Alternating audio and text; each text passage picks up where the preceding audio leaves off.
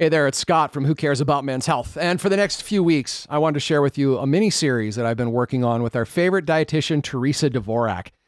That name should sound familiar because back on episode 83, Theresa challenged Troy, Mitch, and myself to get into the kitchen and try cooking some easy to make, nutritious, and unapologetically delicious recipes.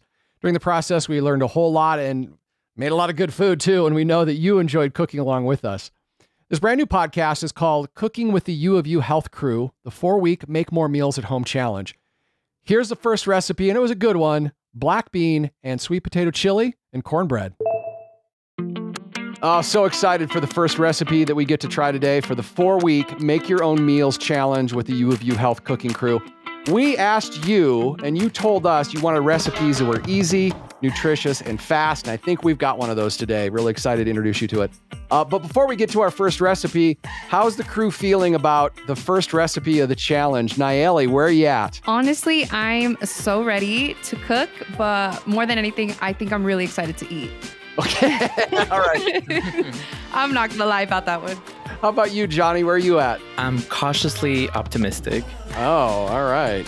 Well, we'll see if we can turn that around. Alex, how you feeling? I'm super excited, a little bit nervous, and I'm really hungry right now. So I'm excited to talk about food.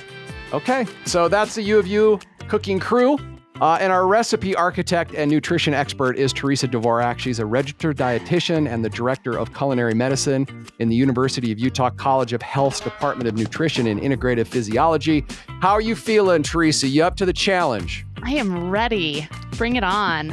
I'm making some big promises for you. I know. Easy, nutritious, fast. Uh, I can't wait to find out if you rose to the challenge.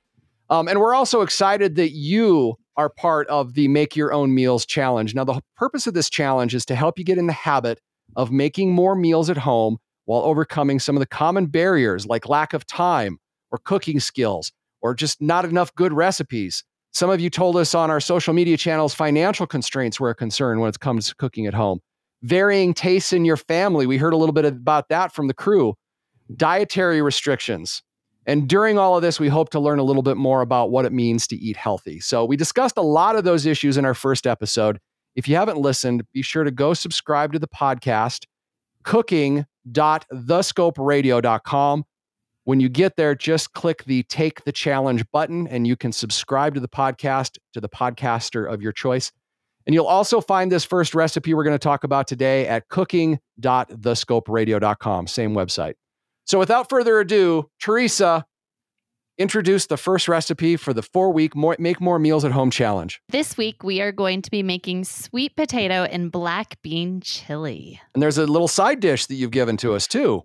I have because what what is chili without a solid cornbread next to it? So, yes, recipe number 2 is cornbread. All right. So we got the sweet potato and black bean chili, and you said healthy cornbread. Oh, what? sure. yeah, but, uh, but I, I, I, cornbread. Cornbread is cornbread. I think it's all yeah. healthy. All right. So, is there a differentiation between regular cornbread and healthy cornbread, or are we just uh, reminding? People? Yeah. So, this recipe, the the one alternate that maybe folks aren't familiar with with their traditional cornbread recipe is that it's made with half corn uh, cornmeal, which is standard, but we're using half whole wheat flour instead of the um, unbleached white flour. Um, and so a little bit higher in, in fiber and protein and, and micronutrients there. So, Theresa, what was the inspiration for bringing us this as our first recipe? I mean, we talked a lot about our likes and dislikes, you know, in the last episode, kind of some of our own challenges making our meals at home. How does this fit those things? The challenge was looking at the variety of skill set that's coming to our virtual table here um, and and finding a good place to build off of as well as start with success. Um, i have some maybe more culinary challenging recipes that we're going to hit later in in the series um, but when we're thinking about behavior change we really want to set our think ourselves up for success and i think soups are one of those great ways that it's really easy to hide our mistakes and they often really taste delicious. Um, and they hit a lot of the markers that we were talking about last last episode. So um, it's inexpensive. These are ingredients that you can find year round. Um, whether it's uh, sweet potatoes, which are pretty much always in stock in a grocery store, and canned beans and canned tomatoes. Certainly, we could use fresh if we wanted to, but these things are really staples. Um, and when we're thinking about a time and and not spending a lot of time and getting a bit a lot of bang for our buck. Soups are one of those I like to call them kind of just one pot meals or just dump and go kind of meals. Um, there's not a ton of chopping in this particular recipe, um, but we're adding it to uh, adding it to the soup, and then there's a lot of variations that can happen with this soup as well. Kind of looking at individual tastes and preferences the other thing that reason why I picked this recipe is because it can have a lot of variations. Um, and something we we briefly touched on on the first episode was thinking about decreasing food waste um, and helping to keep the cost low of foods. And soups are a great way to use foods that might be kind of not looking so hot in the in the fridge. They're still fine, but maybe they look a little wilty or they look a little wrinkly or something of that sort. Soups are a great way that I can, you know, cut off half the potato parts of it maybe wrinkly or what have you, and I can put the rest in a soup or a zucchini, or I could put carrots in this soup. Um, you could put some uh, kale or spinach and increase the greens there. And so it's really great to also for kind of making larger batches um, and doing maybe just a few minutes of extra work to do an extra onion um, and open a few more cans of, of beans and tomatoes and things of that sort. But then you're increasing that output um, exponentially, which is really fantastic. And they freeze, re- it freezes really well.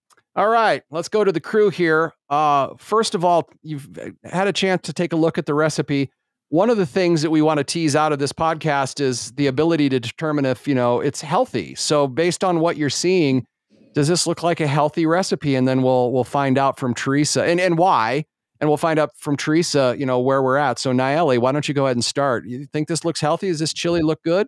Um, as I looked at the ingredients, I will say it it does. It does seem like a healthy meal, but I guess like one of the things too that like I kind of questioned is like why is there no meat in this dish? And maybe that's like the answer there. Like maybe adding meat might be a little a little bit unhealthy or something, but if I like in my brain, if I think healthy meal, chili wouldn't be one of the first things that, co- that comes up mm. into hmm. my head. Okay. And why is that? Um, just because it seems like it's something that's like, like as I mentioned, like usually there's like a lot of meat in there. It's very like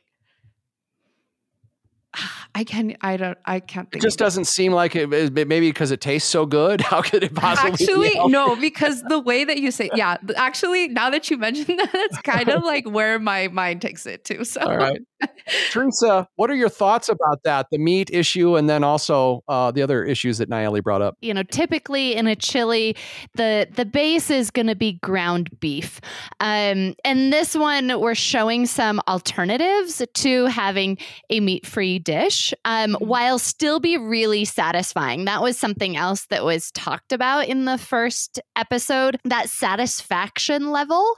Uh, and so giving us some alternatives um, and beans and the, the complex carbohydrates and all of those combinations are going to, and the, the spice profiles and things like that are really going to give us that savory kind of fulfillment um, that meat typically does play.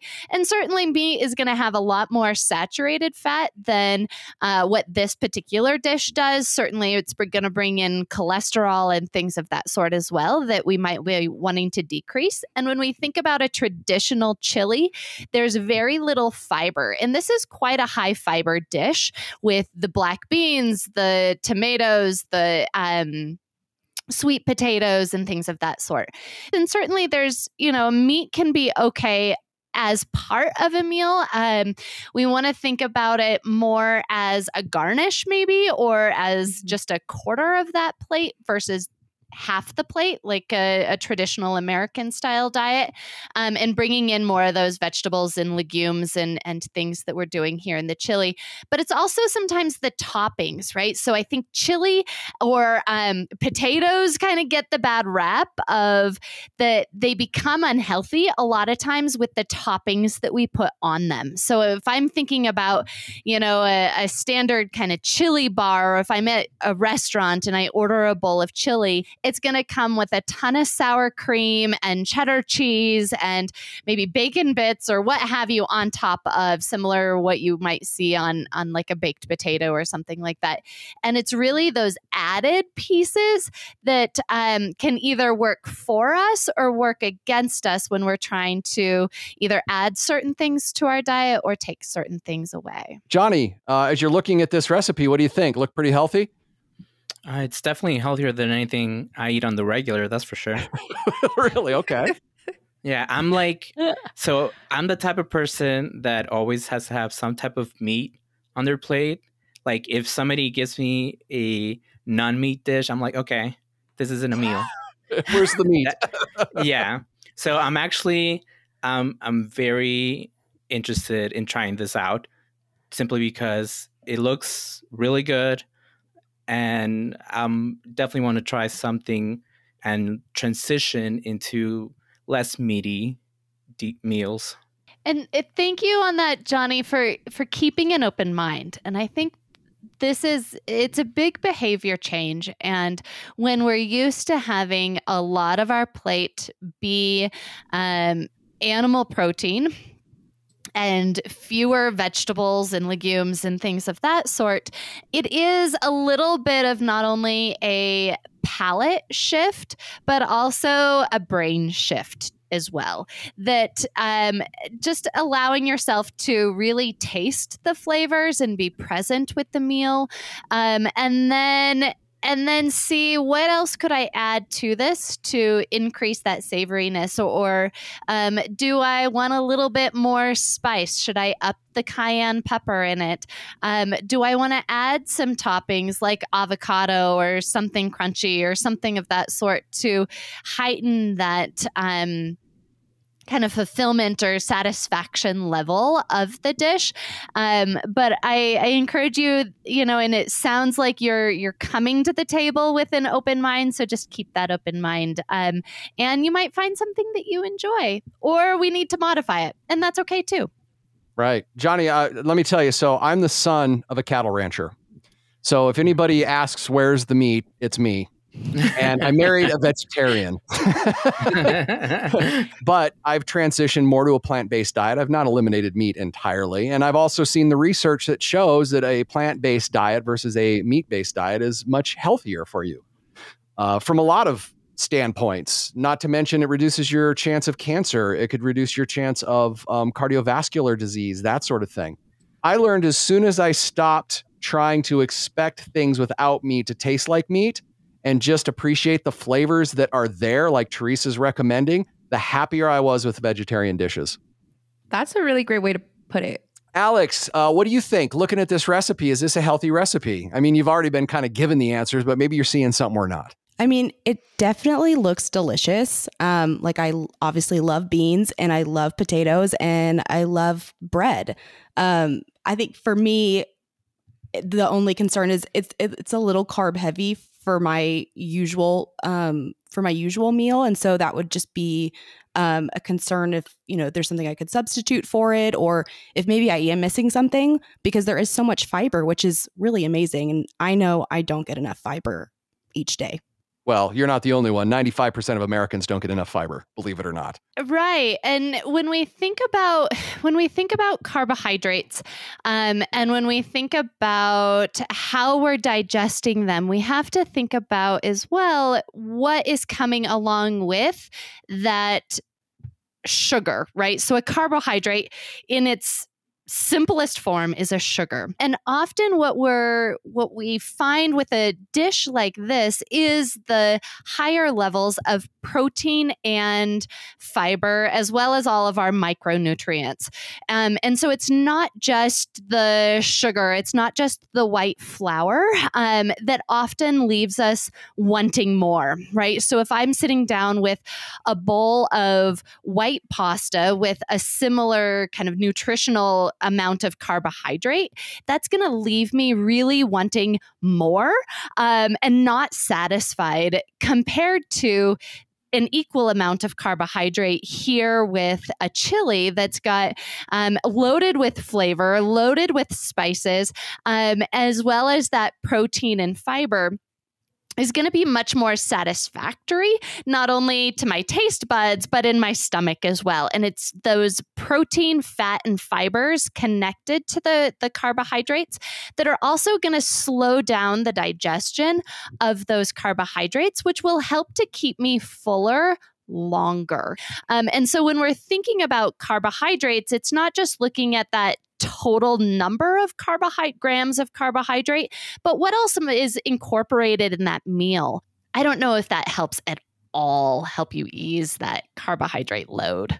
It definitely did. And I feel a lot better after you explained that. So thank you, Theresa. I appreciate yeah. that. Nayeli, what other questions do you have about the recipe before we hit the kitchen?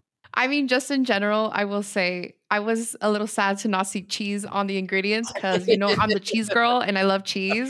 You can so, uh, garnish. You can garnish.